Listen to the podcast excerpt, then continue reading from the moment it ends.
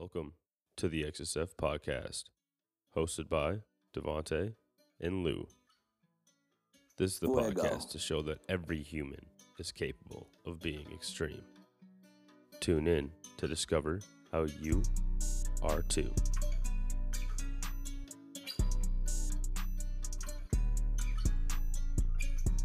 Welcome, everybody, to another episode of the XSF podcast. We got episode 28 coming at you today, and we have an amazing guest who not only holds a master's in kinesiology, also holds a bachelor's in human nutritional science, and has certifications from the NSCA in strength and conditioning and certified personal training. And if that's not enough for you, this man is also a published researcher. Needless to say, he is a ginormous brain in the Thunderdome. Don't underestimate our man, Eric Bagera. You heard it right, Eric Bagera, on episode 28 of the XSF podcast. Make sure you listen all the way through. I'm not going to ruin anything that they talk about today. I unfortunately was not able to make today's episode, but Lou's got it covered with some amazing questions, and Eric definitely delivered with some very generous and insightful answers. Hope you all enjoy. Fancy. They give you a countdown and everything. You know, I still can't figure it out, but it works. I guess we're recording. Good. All right. First thing I have to ask you: How do you pronounce your last name? Okay, so it's been an ongoing thing, and at this stage, I'm too scared to correct, even though from day one it's been kind of bu- butchered. But uh, the last name is Bagera, so basically hyphenated. Take it, take it, make it two words, bug and era, and there you go. It's not Bugera, There we go. not Buggera, it's not a lot of other stuff uh, that actually kicked us off on a on a on a story note, I guess. But we got married during COVID. It was like a very small, close knit thing, just uh, like immediate family due to restrictions, that whole thing. We literally told the justice of the peace like a half hour before her cue to say our name, like you were now pronounced, et cetera, et cetera. And it was the most confusingly butchered thing. Like the whole thing is beautiful all the way through. And then it was everything to not just have an awkward pause and just stare at her while she said our, our, our last name. It was so, so, it was the worst. I've never actually heard it pronounced that way. That's amazing. Yeah, because when I was like talking to my partner about you coming on, and I was trying to say it, I'm like, yo, I've never thought about it. Like, what the, what is it? How do we pronounce this? It's my You know, I life. even- like it doesn't seem to me like a terribly difficult name, but when you grow up with it the whole time, you hear it from your parents the first time, it's like that's the way it is. And then Yeah. apparently every single human I've ever known, from like teachers to football coaches to everybody, it's like they have it in their head how they're gonna say it, and I'm just like, "Yeah, whatever, it's it's fine. Yeah, that's what I got with Bombardieri. People just look at me and they're like, you know, I'm not going to try. And I'm like, I respect that. Yeah. Thank you. You know, like it's gotten to that point. Like every time, like the day when I picked up a prescription for CVS and the girl just looked at me, she's like, I was like, you want me to spell it? Bombardieri. I got you. Like, it's not easy.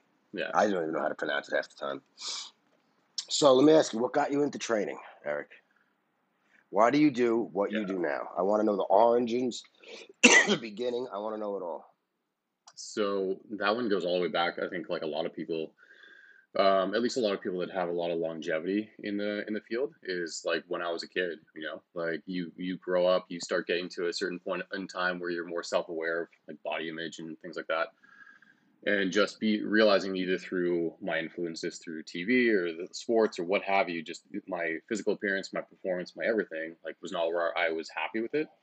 And that just started me down the whole rabbit hole from like age 12 on of just trying to figure it out really. Um, i think that's pretty accurate in how my entire career is honestly developed as well. Is just quote unquote trying to figure it out. Like when i started i wanted to lose weight i wanted to get cut up even at age 12 which i'm sure is a pretty similar story for a lot of people through like everybody's life right so I got like the five pound dumbbells in the basement, started just hauling ass, doing like as many bicep curls and push ups and crunches as I possibly could because you don't know anything. And Yeah. then slowly but surely, the diet thing, you start to realize like, oh, I'm I'm hundred percent counteracting everything I'm doing through that. And if I look back at my When- childhood diet, sorry, go ahead. When did you realize diet? Because I mean, Oh, honestly, man. twelve to me is like, well, if that's what you're thinking out of twelve, it explains a lot of like your intelligence now. I would say, like, So I could just think about myself at twelve. I was not doing that yet. you know? So to be like, you're 12, I'm like, you know what? I'm out here and I got to get jacked. I got to figure this Yeah. out. I'm like, damn, dude. I think uh. The whole thing, like my entire life, has been just raw effort, and then slowly but surely, like directing that effort in better ways. Because I say that I started training at 12, and I started realizing my nutrition was just pure awful at like 17, 18. Like when I'm living at home, I had a very good upbringing, but like nutrition wasn't like a part of it, right? Like I was Right. fed, but no one really looked into like what what what is even a calorie? Like that wasn't a thing, right?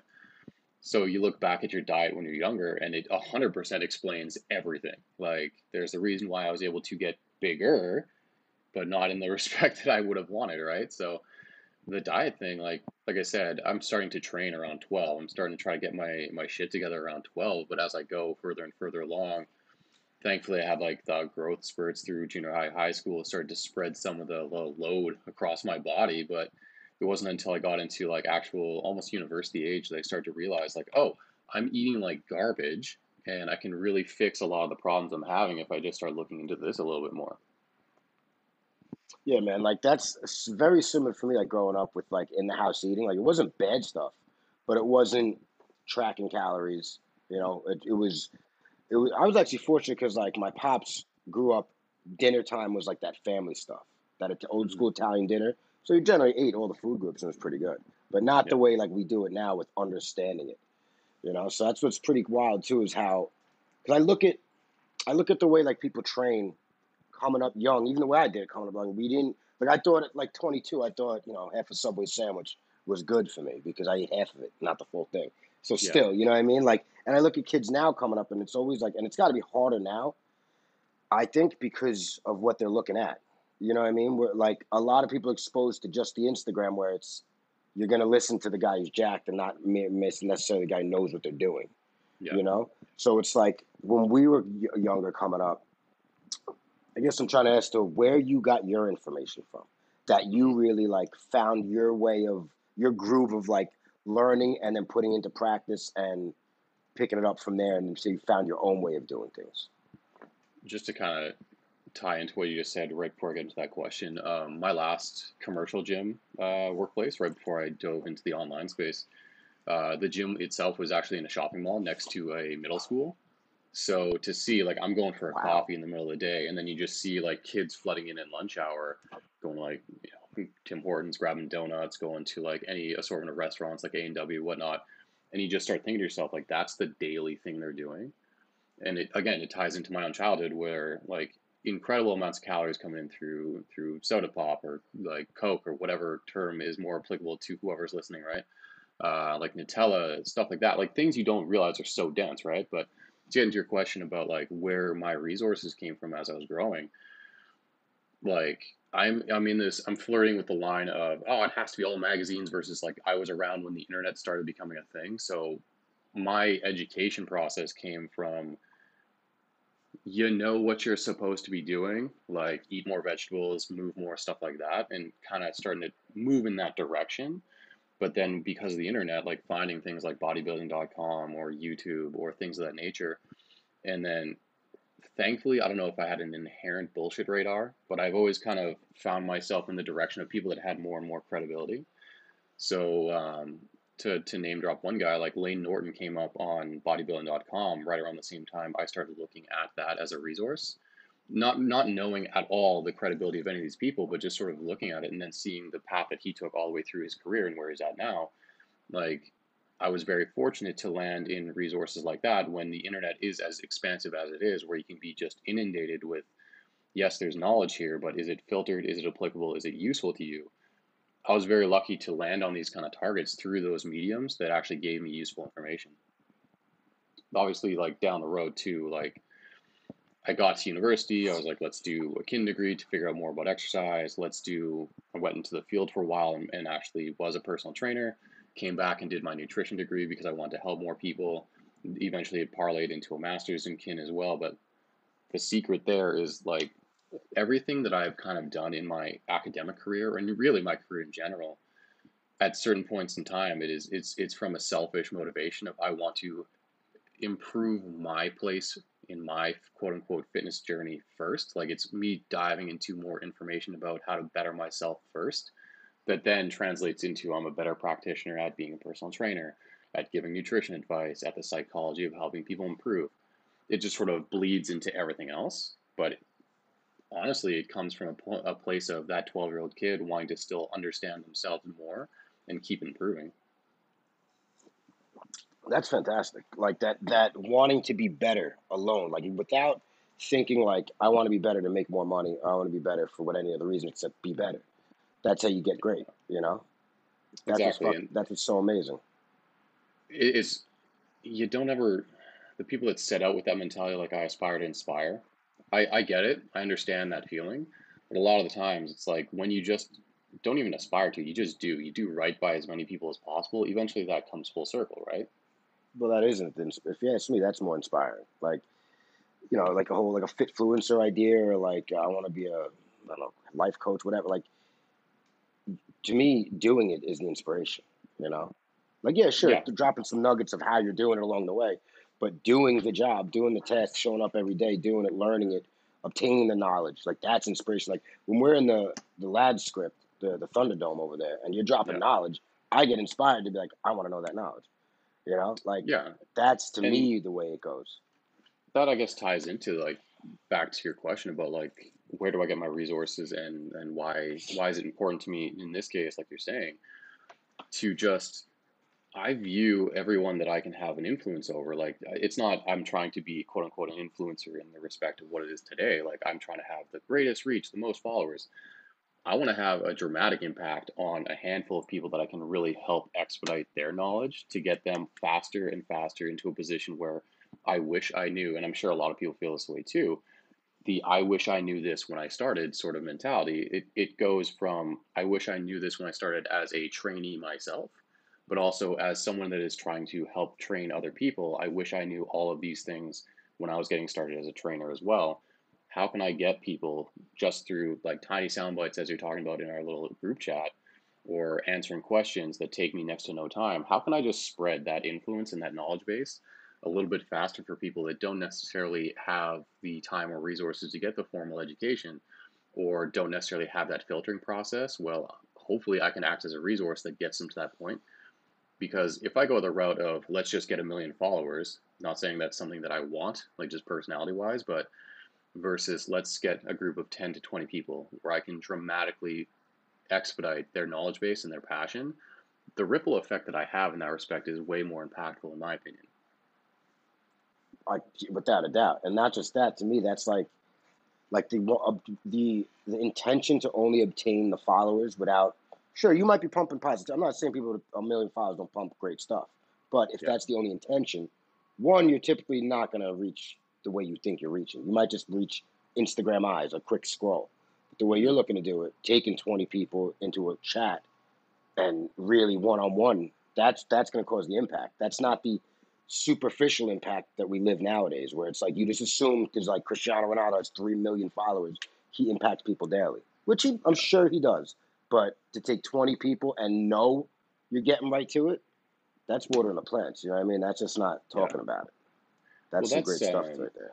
it's interesting to look at too, because if you look at uh, certifications, right, like that's the medium that you and I kind of got in contact. But there's a ton of certifications in this field, in nutrition, in any real continued education field that requires you to keep trying to get better, right?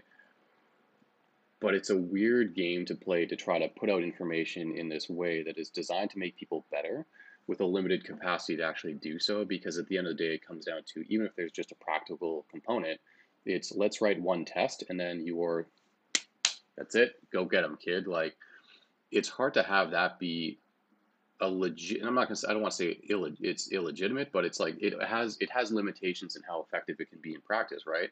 There isn't necessarily a better system right now, but I think that the more you can have like a trickled effect of continued education after the fact, like continued engagement and these reps that we talk about all the time about just seeing seeing video, seeing in live live like training with a training partner, just seeing people do these repetitions in the fitness industry and getting that eye sharpened more and more about what did I just learn versus what does it actually look like in practice and how do I make those two things uh, as synonymous as possible. Like those are things that that are kind of lacking in a lot of these these certifications and online as well. You get these nuggets. Either a lot of it nowadays is just like a quick caption or a soundbite that's designed to like disrupt or be profound or something, but without the context, like people have a difficult time making that an actual practically applicable piece of information. So both on the certification front as well as sort of that social media or even just Googling, trying to find correct information that you can then put into practice in the right context is a very, very dicey thing. So having just a constant exposure to like the 10 to 20 people, like I said, you can kind of curate like their ability to filter the way that I would. Um, not saying that I'm necessarily the be all and end all, but giving them the experience, uh, the benefit of my experience to be able to give their clientele that same experience as well.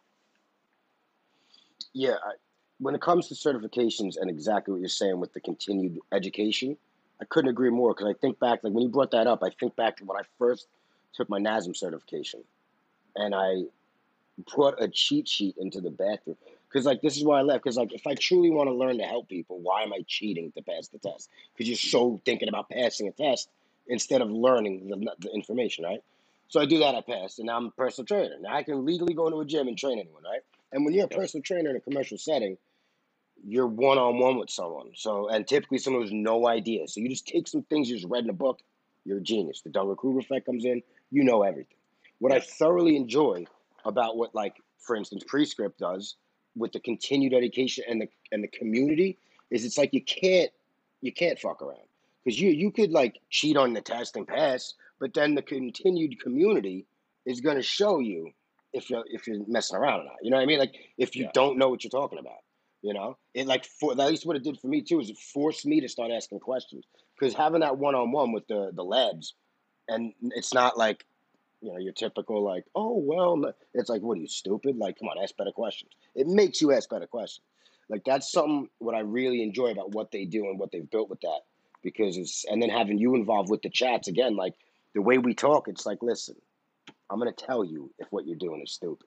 And it's not like you get offended. That's what you. But like for real, because we can't be in this business. If we're truly trying to help humans, you can't be like, you can't sugarcoat things because like an injury is not gonna get sugarcoated. You know, like that's just what that is. Like you want results or not. You want people to be better or not. You gotta you gotta raise the level. Just like I seem like in fitness in general, raising the level with intelligence. Like people, like at least I'm definitely doing. People I see more like why we're working out instead of going to gym ripping weights, trying to get big. You know, the cycle of stuff I think everything is getting raised. I think even in that sense of like not just the way you work out, but the intention behind everything, the programming, the conversations, everything. Like, are we here just to break chops, or are we going to actually learn? You know, things like that. Are we here just to chum up together and act like we know everything, or really help each other get better? You know, mm-hmm. that's what I really enjoy with what I see is going on, at least with Prescript. And I don't really give too much attention to anything else. I don't know if it's happening much other places, but it's uh, if they're doing it, you got to assume other people are gonna start doing that. So I feel like certifications in general and the, I guess the profession of training is gonna be more respected. Because the problem I think is we got trainers out there, like I see it all the time.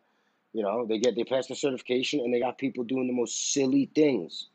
You know, and yeah, of course, you take someone who's never worked out in their life, you work them out for a month, they're gonna see something. But what's gonna happen after and after and after and after and after? You know. So really, it's like, what do you? How do you think no, what? Forget that. Why do you think people even still do that?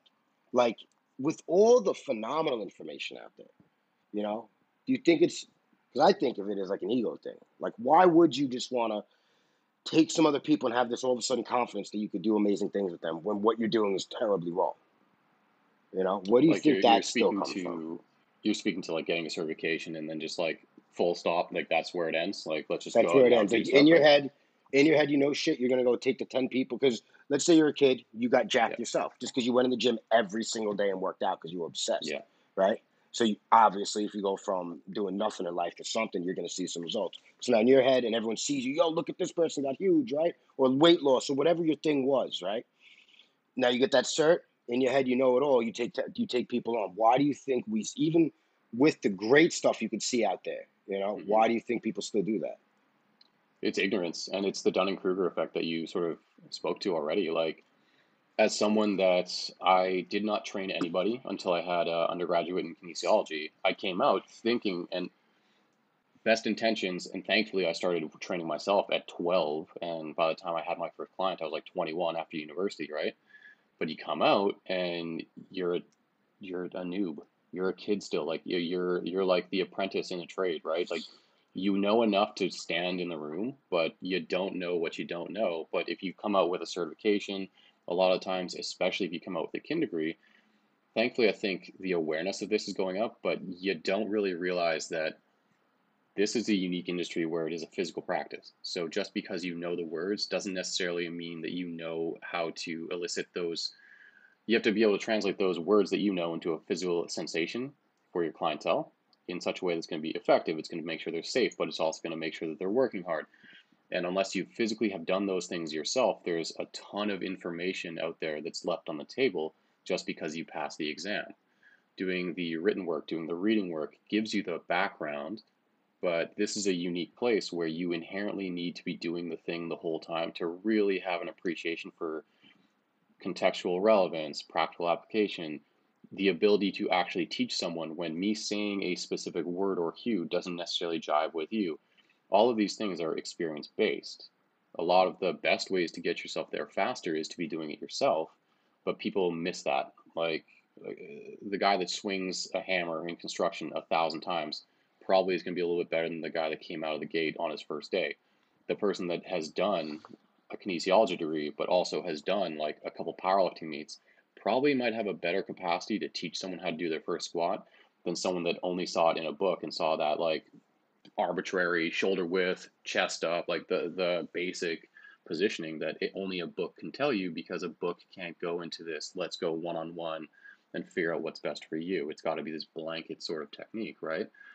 So the fact that it is very knowledge based, but also very physical knowledge based, is the reason why people struggle with that because they have this disconnect between those two points. They think if they have one, they have it all. When the reality is, you eventually do it long enough and rub shoulders with enough people that either have more experience or whatnot that they will expose you. And it's not to say that you're not doing good by some people. A lot of the times it's just you could be doing better. You could be trimming the fat, you could be doing things more effectively, right? It's like having the, the language of coaching, like understand how to articulate certain things to people. And I've wanted um, in basically every iteration of my career, be it uh, I've worked I've worked in a commercial gym and then the university setting while I was there, I worked in that gym and then I went back commercial and now I'm online, right? In every iteration, I've always wanted some form. Um, it's almost I would call it like West Side inspired, like the old West Side videos of like Dave Tate and the boys, like West Side training Bravo. together. Yeah, uh, training together and just doing like they're doing dynamic day. And it's like here's my set, here's my double. All right, cool. Someone's gonna crank up the monolift, put on the right weights. Here's their double, and they just keep rotating through the whole time yelling cues. That's kind of my what I envision like an iteration of for everything that I'm doing is let's get people in these this group setting where you're able to get massive exposure in a very rapid amount of time to all the repetitions you'd ever want to see of all the different exercises that are really critical to know how to coach. Let's get that in a safe place where it's just coaches with other coaches so you can just learn the best way to train and the best way to teach people how to train, right? So in person, it was a little bit harder because that's like a lot more of a time commitment for people to physically do it in person and in the commercial setting, um, it's not the easiest to find people that train the same way or want to do the same exercise, that kind of thing. So it kind of escaped me there. But being able to do video analysis in the way that we do in in our uh, in our pseudo lab, if you want to call it that, right now, the Thunderdome, that's probably the closest I've ever come to it because we're able to see week over week improvements based upon, okay, let's have this one video of your squat. We're gonna break it down in terms of what went well, what went poorly, how would you coach yourself? So always tee it up so that the person presenting it has the first opportunity to understand what they felt and how they would coach it. Here's some more experienced individuals or open up to the room so you can get different perspectives. Cool, go away for the week, implement it, come back, and we'll see what worked, what didn't, and rinse, repeat. And so that gives the person themselves incentive to train, which that's a sidebar, but that's another scary thing in the industry is there's a ton of people that, that work in the industry that don't exercise or don't train but it also gives them the understanding of, okay, in this specific technique, I'm going to go week over week and get feedback. I'm going to learn what I did and how I can coach myself first so I can have this ability to then hopefully teach others like better. but also I'm going to get direct feedback from people with better experience that I can then put in my tool belt, right? So the online version of it is probably the best version I've, I've been able to find because it lets us cast a bigger net of people that want to be involved in that. And then, like I said earlier about that ripple effect, it has a dramatic effect on their own training, which then has a dramatic effect on their clientele because their understanding of the thing that they learned on paper has gone much deeper, much faster. Yeah, that's what's absolutely amazing about the Thunderdome chat in general, because at least for me in particular, speaking from my perspective of it, is some. And when I say I have to be the dumbest person in the room, and I love that because I finally found a spot where I could be the dumbest person in the room and let my ego go aside and not care about that. That's my problem in life. I have a big ego. Anyway, when we learn things in that chat, it's phenomenal because exactly like you say, like you put your picture, you put your video up, you get to see what's going on first, then you get the brains to come in and break everything down in a way that you can understand it because you're doing it, and then you go do it, and then after you go do it and improve, you not just learned how to do it, you put it into practice, and that's how most people actually learn. You know, so the way that whole chat's doing and the, what I think it's going to evolve into because I don't know if that's many other places. Like I know coaches have that coaches eye app or something like that, where like they do that with clients. But on a scale like we're doing it with coaches, it's amazing to me because it's like that's how you really, you really like progress the industry as well, you know. And it also brings that like humbling effect because you have to you have to understand like you're you're gonna go in and like people are gonna rip apart, not rip apart, but like they're gonna pick apart the movements where you could have someone deadlifting weight and it looked great, but still gonna find a little something. You know, it's it keeps you like that humble effect to always get better. You know, it's it's phenomenal. But now I want to ask you because you touched on it about how you started in a commercial gym setting, in person training. Now you're on to an online business more as well. I want to ask you about like your uh, I guess your evolution from the beginning to where you are now, and not which was more difficult, but which do you find I don't want to say easier or better, but like I can't even think of the word right now. All right, so when you were like trying to sign up clients in the commercial setting to getting clients online, Yeah. I'm not gonna say which one's easier or better, but maybe all right, which one do you drive with more? What do you enjoy doing more, online or in person? As a general rule, in person for almost everything is easier because I get to give you immediate feedback immediately, not in a video post. Like if you're lucky, you catch me in real time. But in terms of training, which then translates into buy in and retention, in person, like if I'm doing, especially now at this stage of my my experience level, if I do a like a one hour consultation with you, I could have 15 minutes and have you have a before and after of pain free movement, of a new technique that you never thought you could, uh, putting weight on the bar when you never thought possible just based on technical improvements. I can have a dramatic before after effect almost immediately. So if buy in is the issue, like the person's skeptical, it's really easy in person at this stage for me. Uh, and then, like all sales, it just comes down to does the person actually want to do it and do they have the literal finances to do it? But that it wasn't always that way. Like as starting like coming out of university, the ignorance and the naivety was strong. I had no idea like that I'd I, I went through the initial kin degree because it was a natural evolution of I again wanted to just keep getting myself better. So when I get to the university age, it was like I don't know what I want to do, but I know that this sounds like something that is interesting to me, so let's do that, right? looking at all the potential career options after that, it's like, okay, you're going to work with sports teams, you're going to go into like another stream of like physio or anything, right? Or you can become a personal trainer. It was like there's very few options in that respect for me. So I was like, all right, personal trainer makes the most sense. Graduate, go into the commercial setting because if I'm going to make this into a sustainable career, all those other options either don't interest me in terms of working with teams or sports, or they're not going to be uh, lucrative enough to actually sustain like a career. So I find myself in the commercial setting. In the commercial setting, I find myself in my particular town probably in the worst potential sales area possible, just due to like it was in like our downtown in my city is not like downtown in many cities. It's it's very barren in terms of like actual residential. It's basically this is where uh, this is Winnipeg in uh, in Canada. So uh, where is Winnipeg in Canada? it's basically. Like dead center. Um, like if you want to do a landmark, it might be a little bit off, but take like Colorado, go straight north to the Canadian border, and we're about right there. Um, a little bit off, but as a general landmark, it's basically that. Um, but our downtown is different than a lot of others. Um, but at the time, given my circumstances, from where I lived to the gym that I would work at, literally the best gym in the city for this was two buses. The worst gym in the city for this, arguably, was one bus. So I'm taking the one bus. so I find myself in a place that is very, very difficult to, to make it out of. But I'm incredibly ignorant of that fact because I'm just a kid, right? So I go through the process and I had a safety net of um, I basically had a year to get my feet under me, living free room and board at home, and then it's like, okay, not necessarily get out, but like we offer that to your brother, we offer that to you, and in my mind, like there was a deadline here, but I also had a, a soft safety net, right? So the ignorance of how hard it was didn't hit me until I had been successful somewhere else and realized like, oh my god, it took me six months to sign my first person, and I was just grinding.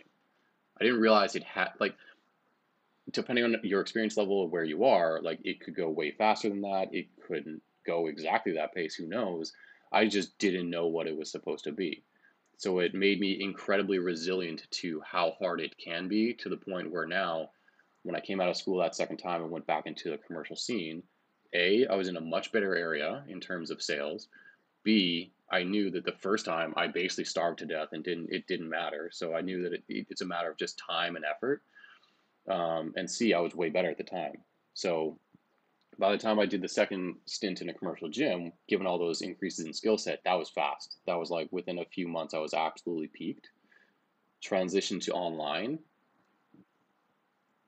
I just did what I perceive as the like obvious thing is uh, when I went online, I just capitalized on the fact that in my city or in my province, like I at least I'm not saying that I'm famous, famous, quote unquote, but like it, people know that I don't suck at this job. So especially as like the pandemic sort of shuts down gyms and more people are looking for an online coach, a lot of people reached out to me. It wasn't that difficult for me to get at least an initial base. And then in terms of finding like a new clientele base online after that, just slow titrate slow organic exposure. Um, make sure that i'm on people's instagram feed or their social media feed every day or every other day. Hey i still exist. Like it's just me keeping the lights on the sign on like making sure that they know that Yep. for a lot of people if they eventually are looking for someone okay i'm the guy on their feed that is that person. First stop and makes sense to look at this guy. Or in the case of getting involved in like the education communities again just having it be a slow exposure just letting people get to know me naturally and then as people ask questions like all right cool here boom here's the here's the knowledge bomb. I'm not trying to go out there and be the center of attention but slowly and organically as i as people get more comfortable and i get more comfortable around them here's some here not necessarily like i'm not saying it's it's marketing per se but it's as we talked about earlier like if someone's to ask me a question here is the best possible answer with all the context i can give because i want you to know it the way that i know it right the more you do for other people, the more it eventually comes back. So it just becomes this naturally evolving, 1000%. organic clientele base that built. The the biggest asset that I had, like I said, is the fact that I knew to start local to give myself a base of support to not make it a forced or desperate thing as I uh, organically then built a little bit of a presence within the online community. And now they're kind of synergistic in that respect. First thing I want to touch on there is how I noticed how you said six months you were training in, in your first commercial gym before you signed anyone, right? Yeah. Yeah. See, so right there, for because like when I was training commercial, I only did it for about two years, and the first three months, same thing. It took me about four months to I signed anyone. But point is, you would have people come and go, trainers come and go after the first week, leave. You know. So what I'm saying, like after if you stuck around for six months before you sold, obviously meant you're here, not just for the money and like all that nonsense. Like some people just want to be trainers because they get you know um, controlled environment where it's cold when it's hot outside and it's warm inside when you know what I mean like wearing Yeah. shorts do- you know counting numbers some some trainers are just uh, in the game for like being psychologists basically just listen to Susie Q talk all week but I just think that's like because the way I look at life and all that stuff the, uh, why we're here how does things happen? how does it come that guy like you 12 years old wants to be oh, on want to work out to the intelligence of learning about it then at 17 learn about the diet then go the route then stick around for six months of not selling shit to be like yeah I still want to do this like that's wild and, and to be like you know what I could take one more bus like it's funny that like you want to be like the like explain the best possible way you can to people so they could truly learn. But then you're like, nah, I'm gonna take one bus. You know what I mean? Like, like you cut that corner out. Like I could have took two buses and sold more, but it's like, nah, you know what? Fuck that. I'm gonna take the one bus. That's more convenient, and we'll just do our best. Like that's that's amazing because that I just look at things like that. It's so amazing to me how things turn out, and now you're here, we're here.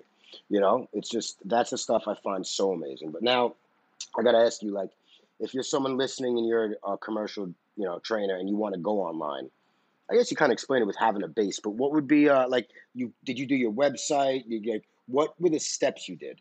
You know, you, you mentioned how you built yourself a base at home first, so people once the lockdowns came, they knew, hey, I can go to Eric.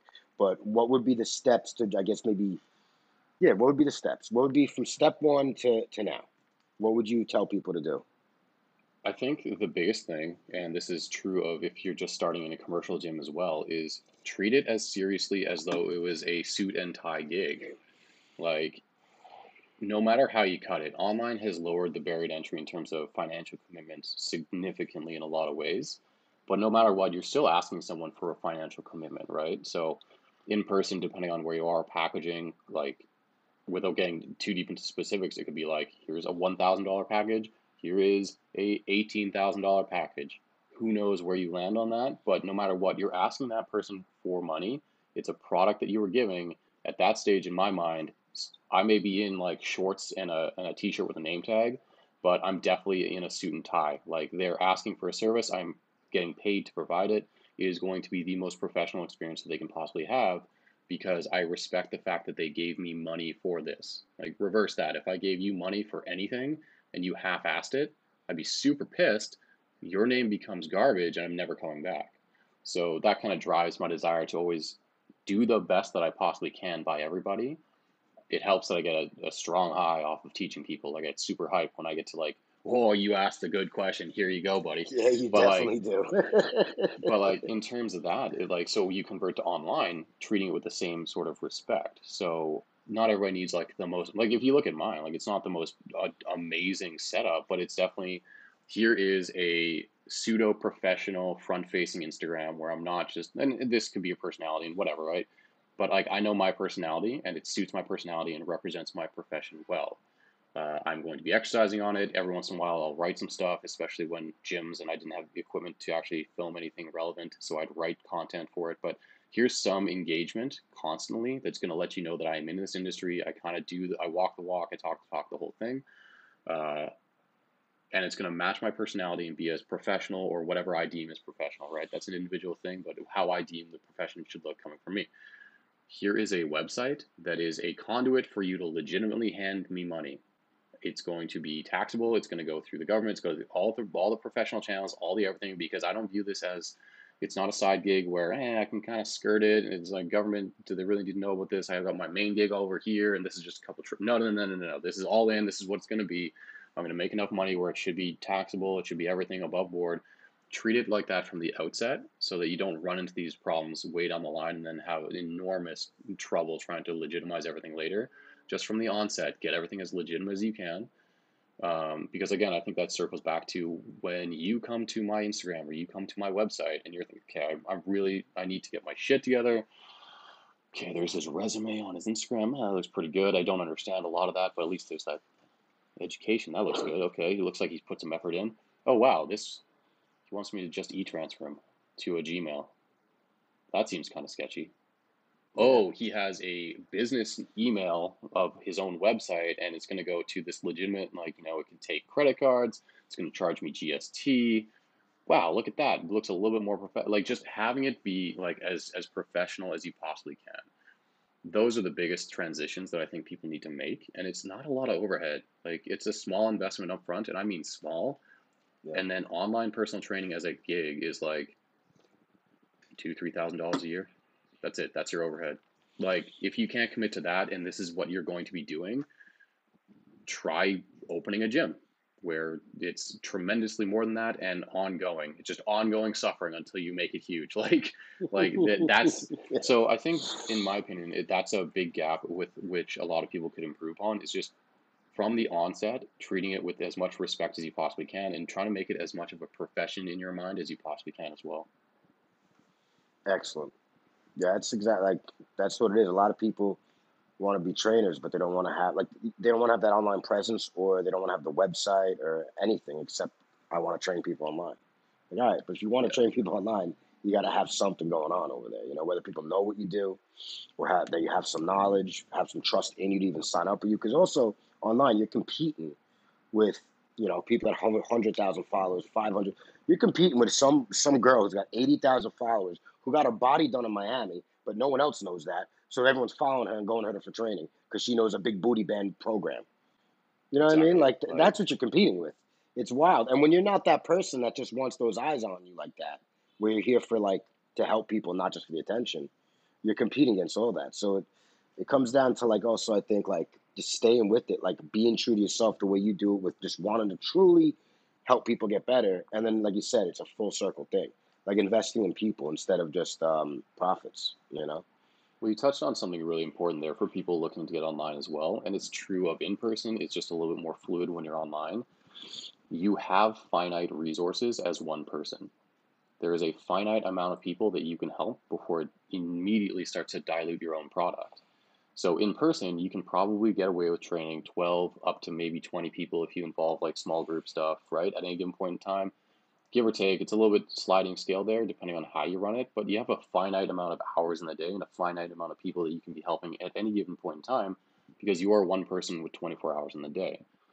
That same thing applies to online. It's just that your income or your cost per hour dramatically alters because online is a much more efficient medium depending on if you're doing like okay by the hour virtual calls or are you doing just programming or what what is the actual nature of your, of your product right so i can now start serving upwards of probably 40 people but there's still a finite cap of uh, you pass this threshold and your quality of product diminishes because you've run out of time to, to give the the amount of time necessary to keep it high quality per person right? So worrying about the booty band influencer with like 80 to 800,000 followers based upon whatever their their their branding or their marketing is versus me with one of my sub 500 but my business has flourished I only need 40 I only need so many people. I only need so many things until I run out of space right?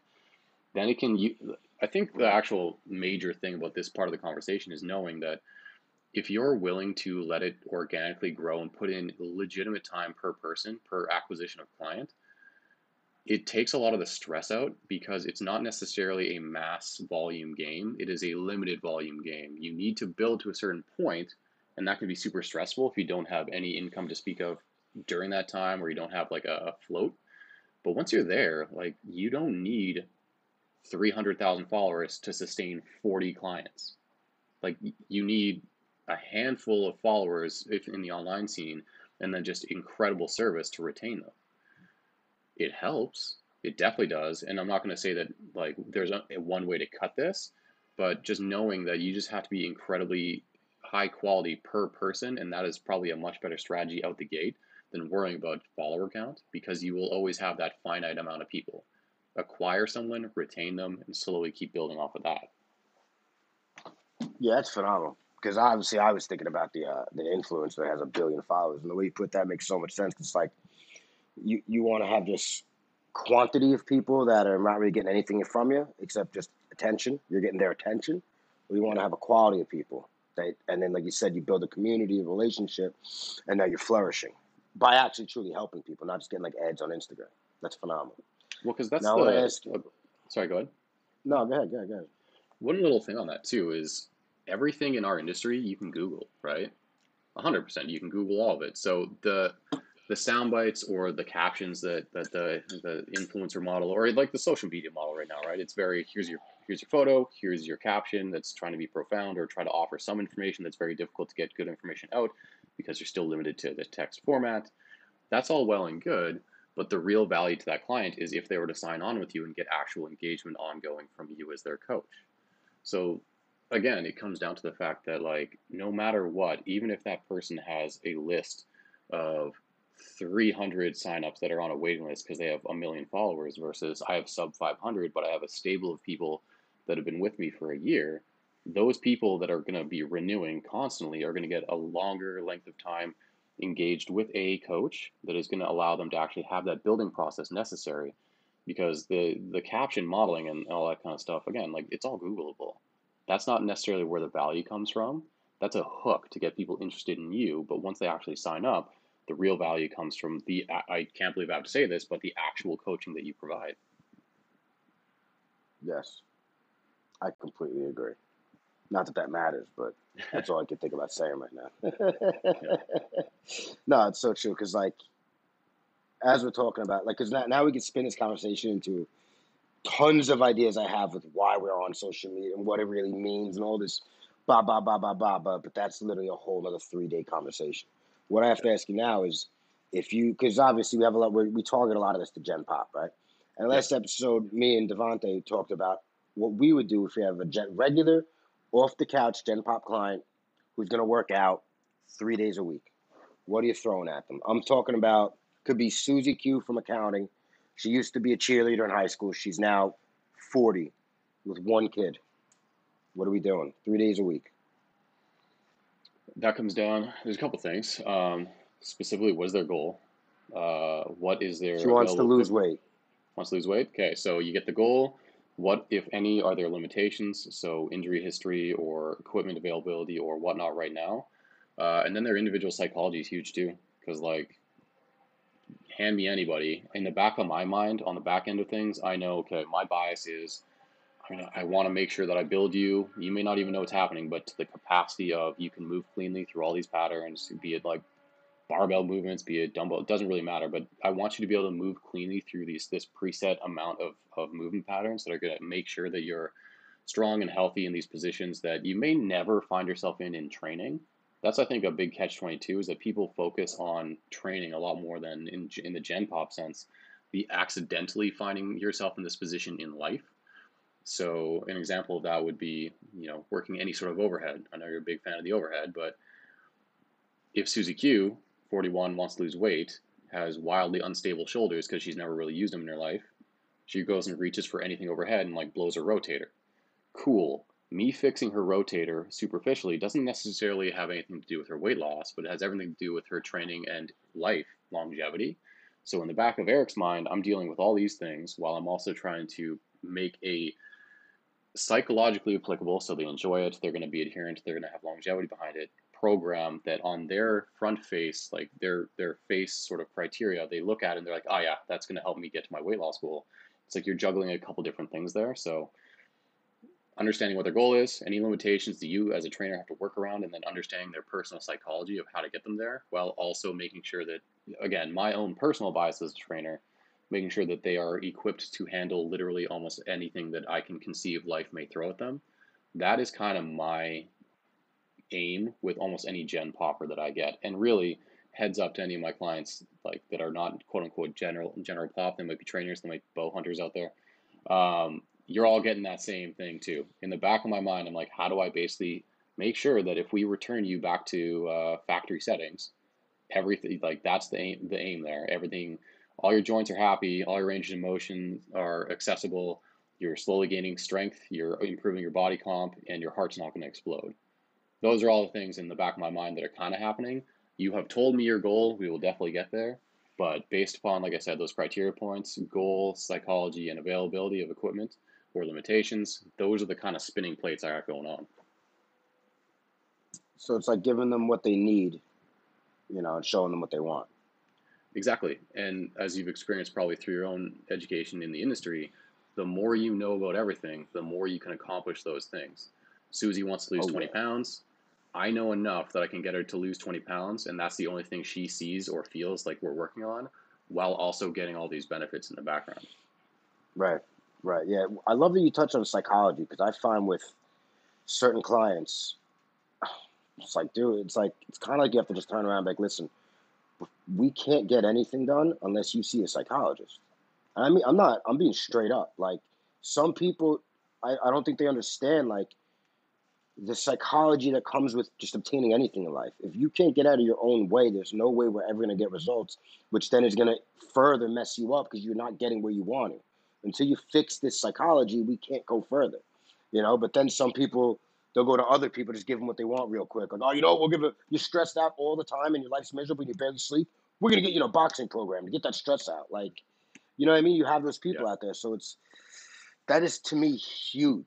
Really, I believe everything is psychological. So it's like if you can really get a client that if they don't need that they're just they're in. They're already like, yo, I'm gonna do everything you tell me. Let's work out whatever. I bet. But like for most people, I think it comes down to psychologically. And I'm not saying we're psychologists by any means, but if you can even understand that, then you can at least try to help with it. You know, even if it's just stating to them.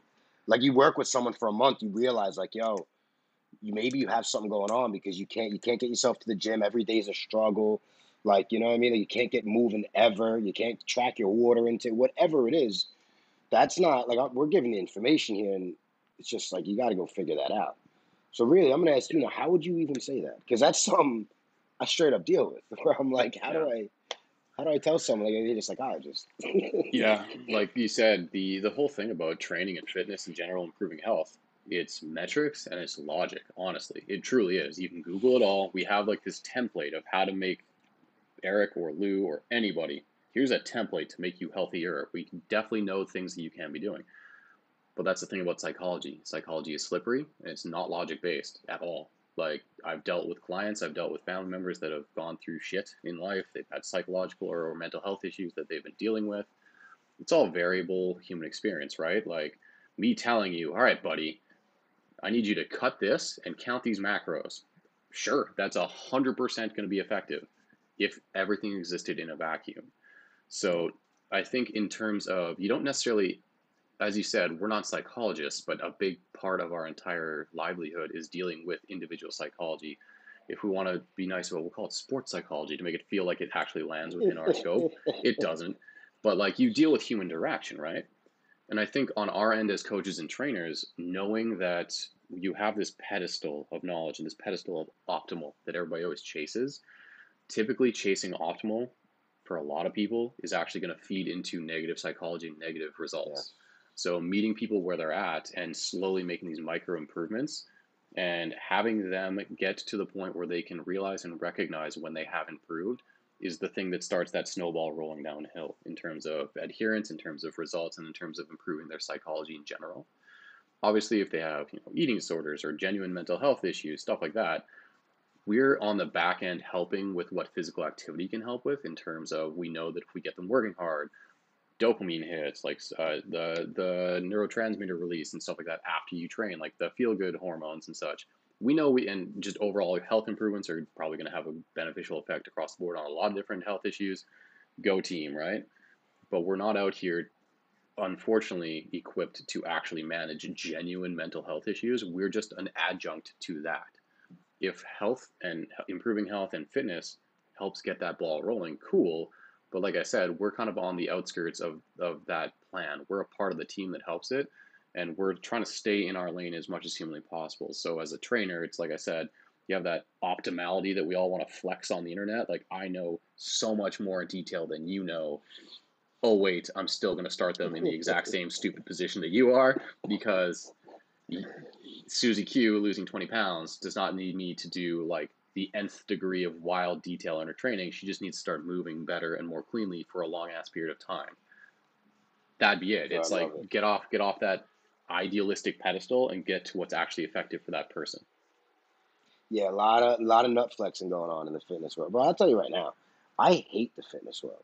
Mm-hmm. I really do. And I don't I don't hate it. I don't like saying I hate things everyone like. I dislike it because of what you just said. You either got the psychos over there, the fit fluencers, which do they do the thing we touched on. But then you got the people that like to the nth degree, I have to know absolutely everything, compression, expand, blah, blah, blah, blah, like, bro. Yet at the same time, you're training Gen Pop. You know, it's like, what do we really want? We want to flex nuts, we want to help people, you know? It's but anxiety inducing, dude. Like every yeah. okay. If I'm gonna put a resume down in front of someone and just have it like blow the dust off the desk, like I've got a lot of education, a lot of experience. Even I will read some of this stuff that people are putting out there, and I'm like, okay, you're just trying to flex on another coach. Like this has nothing. You're, no That's one that you're going to actually help, unless you're a trainer's trainer, is going to. And even that, it's not necessarily going to attract a trainer's trainer. It's just anxiety inducing. Like, wait, so what you're saying is, despite the fact that I've made wild amounts of gains up until this point in my entire life, if I don't know about nutation and counter nutation of the sacrum and my infrasternal angle, I'm a shit trainer and I'm going to make no gains further, and something on my body is about to blow up. Like that's the problem, right? The more you know, the more beneficial you can be to people. And I've said this in a couple different contexts, but knowing when to be a shotgun and knowing when to be a sniper rifle. Like in our group, we have a couple people that are extremely, extremely good at pinpointing the exact thing, right? And then we have someone like me that I'm very diverse. I'm very well read in a lot of places. I'm educated. I'm experienced that I can take almost anybody and improve them but I'm not necessarily going to sniper shot the exact thing the first time. Mm-hmm. I'm going to make sure everything's getting better. And as I see these improvements, I can start paring down and find that thing and a couple more steps removed from just, all right, cool. I see you move once. Bam. That's the thing we need to do to immediately fix everything. Sure, I can do that in a few extra steps, but it is what it is, right? But the people that are making those posts, like we talked about, like that's that's not helping anyone they're trying to help. Allegedly, it's just building their presence online amongst other coaches. And at the end of the day, is that really what we're all here for? Preface everything with do what you want on the internet. I'm just some jackass, but right. But like in terms of trying to build your your business, I've always sort of found that to be confusing.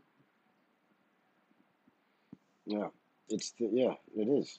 It is. It's uh, Ah, it's, it's weird. Even when I think about it, it's, it's behind the intention of why we do what we do. And it's just like, to me, it's ego. You know, it's it has to be if you ask me, because then otherwise it's like it'd be the most confusing thing in the world to take, let's say, Susie Q from accounting and try to not only get her into fitness and stuff, but now explain to her basically Latin to her pelvis moving in ways and like all this like, dude, I want to lose weight. What the fuck are you talking yeah. about? You know what I mean? Like, it, it, like you said, unless you're now at let's say, a personal trainer or biomechanics convention, mm. and you're talking about this, I, bet, I get it, 100%. But if you're on Instagram yeah. talking to Gen Pop, what are we, why are you doing that? You know, that's why yeah. that's why I look at it. Why are you stating that? And I'm not hating on it. I'm just stating on it because you start. You I state the most absurd thing all the time. I don't care. I'm just curious. You know, if your name in the game is purely trying to help humans, why are you doing that? You know what I mean? Why are you doing that? Is you trying to, like you said, give anxiety? Because everything, the way you just ranted that broke down was perfect. It's exactly that. You could have someone out there who's doing everything great, if he's going good, all of a sudden you read from some predominant figure online that, that has a doctor on their name, is like, oh no, I'm screwed. Everything I did that got me jacked, it doesn't make sense. I'm wrong. I'm not yeah. actually jacked. I'm an idiot. You know, like it's messed up like that. But it is what it is, and I guess that's when it's onto the human, like you did at 12 to start finding out where you're going to get your information. You know, because that's another thing too. I think about is no matter what, at the end of the day, it's still up to us individually to go after what we want to go after. And typically, if you're the one that wants to go after the fitfluencer advice, what do you really want from that person? To learn how to be a fitfluencer or truly try to help humans being a personal trainer, whatever the case may be. You know, so it's also the intention of who we follow and why we follow them. I think. Yeah. You know, I'd say but a big part of it too. Um, for anybody that's getting into this industry is like you're definitely going to train yourself more often than not. Um, the better you get, the more experience you get, the more the more breadth of, of information you you know and can put into practice. It'll broaden, but you're going to be training yourself more often than not, especially early. Like you'll find, like I found me in most of my clients when I first started, my first stable of people that I trained in person in some capacity, all different walks of life, but psychologically and goal wise and like experience wise, they were all me at 12 or like 17 or wherever I landed in terms of like their own fitness development because that was my experience level and that was how I knew how to help someone. Like you just you, you just zero in on like, oh, I've seen that before. I can definitely like, right? You have your experience, you have your knowledge, and then you see the thing that you can actually help. And that's where you can actually get buy-in from that person because what you're saying to them makes sense it actually is applicable to what they're trying to do. And I think that as a general phrase is applicable to the caption people as well on social media where speak to your actual audience. So you may have something about a landmine um, and your overhead stability and all these these great terms. How to maybe have your initial caption be to whoever you're actually trying to sell to or like provide your product to, right?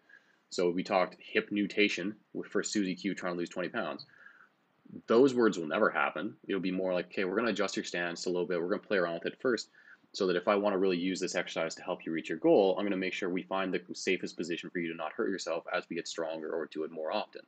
Mic drop, that's the extent of which I just danced around the idea of like hip nutation and like like acetabular depth and a bunch of other things that if I wanted to start flexing, I could do that. But I know that my audience isn't necessarily other biomechanists or trainers. It's going to be Susie Q trying to lose 20 pounds. So I need to know this stuff to provide that service, but I need to present it in a way that she is actually going to find relevant to what she cares about. Excellent. And that comes down to like your intention is to truly help, not just to say, "Hey, look at me, look what I know." It's Now, hard though sometimes. question. You see Yeah. you see you see some stuff and you're like I'm not gonna comment. I'm not gonna comment. I'm just gonna Well, just see, I mean, sometimes, sometimes, sometimes, like when I walk into a gym, sometimes, a lot of times, what I battle with is my ego of going, "Why are you doing that? You don't know what you're doing," or "Look how counteract with that." Whatever, and then I have to check myself. Like, first of all, dude, you're trying to live a life of not judging people. This ain't helping, but it's a meditative practice because that's how you get better. Yeah. Two, what were you doing four years ago? Like, shut your mouth. Just because you Yep. know shit now, you didn't know Yep. anything. And three, that what this thought I had the other day was, you know what? I just like to complain about people being in the gym doing wrong things, but at the same time, I'm trying to get society healthier. So which one is it? You know what I mean? Do I just want to complain and boost my ego that I know things, or do I want to see people in the gym, whether they're doing it wrong or not, at least in fitness, better than being on the couch? Like if I see a kid on the leg press who's playing fucking Call of Duty on his phone, at least he's on the leg press doing that. Even if it's going to take him 20 minutes to do two sets, at least he's on the leg press doing that and not on the couch. You know, so it's Yeah. yeah, man, it's all about the intention behind it. But now, last question I got to ask for you is: Do you skate? Board. Almost We don't. We don't rollerblade. board. uh, in zero capacity do I skateboard. Not even on a like a, one of the scooters. Nothing with four wheels and a, and a track. Nothing. We're gonna have to get you on one one day. One day. You want to see you know the what it is? fastest? Sorry, go ahead. What injury? You want to do? Yeah, I was gonna say the fastest injury? injury. You want to see how, like, those who can't do teach. You want to see that in practice as fast as humanly possible. Honestly, I can't even like picture you on a skateboard. to be honest, Yeah, me either. like I can see you on one, but then I, I don't know the fluidity yet. But we'll get you there. Because honestly, like you're cool as hell, but skating always makes everyone cooler. Like it- that's just a fact. Like you pull up on a skateboard, I don't give a shit if you're pulling up in a '67 Chevy. If I pull up on a skateboard looking fly as hell, that's just what that is. You know what I'm saying? And we don't run out of gas. We don't have to charge our batteries. We just skate. Absolutely. So, uh, Eric, why don't you tell everyone where they could find you on social Well- media, on the website? Not your address, unless you're down for that. I don't know what you're into. Not so much. Yeah, the uh, the easiest way, what I, I basically because it's part of my gig now. Uh, social media, Instagram is just my name, Eric Bugera, um, and then the website you'll find through every everything goes to the Instagram. Like you can see it in the in the uh, the bio, etc. But website is just ebagera.com as well. Again, back to our conversation, make it as easy as humanly possible. Like there it is. Uh, I don't really use much anything else, honestly, because those are the two major conduits. One is just my exposure to the world, and the other is the the platform with which people can buy the product or interact with me as well. So that's basically it: Instagram and website. And the Instagram is straight up E R I C B U G E R A. Correct. Yeah. There's no underscores or anything, right? Nope. Excellent. As All far as I know, Well, we I should know appreciate. this, but Yeah, right. I'm, I'm thinking like I said, I follow you. We talk on it. Why don't I know Yeah. either? I'm the one hosting you here. Yeah. But uh, appreciate you being on. Appreciate all your insight. Fucking phenomenal. Definitely the most intelligent cast we've had so far. I think this is. Gonna, I honestly don't even know what episode this is gonna be. My business partner's probably gonna be upset because I don't know. That's the his birthday is like knowing things. I just talk. So uh, again, we appreciate you being on and looking forward to the future. thanks for having me.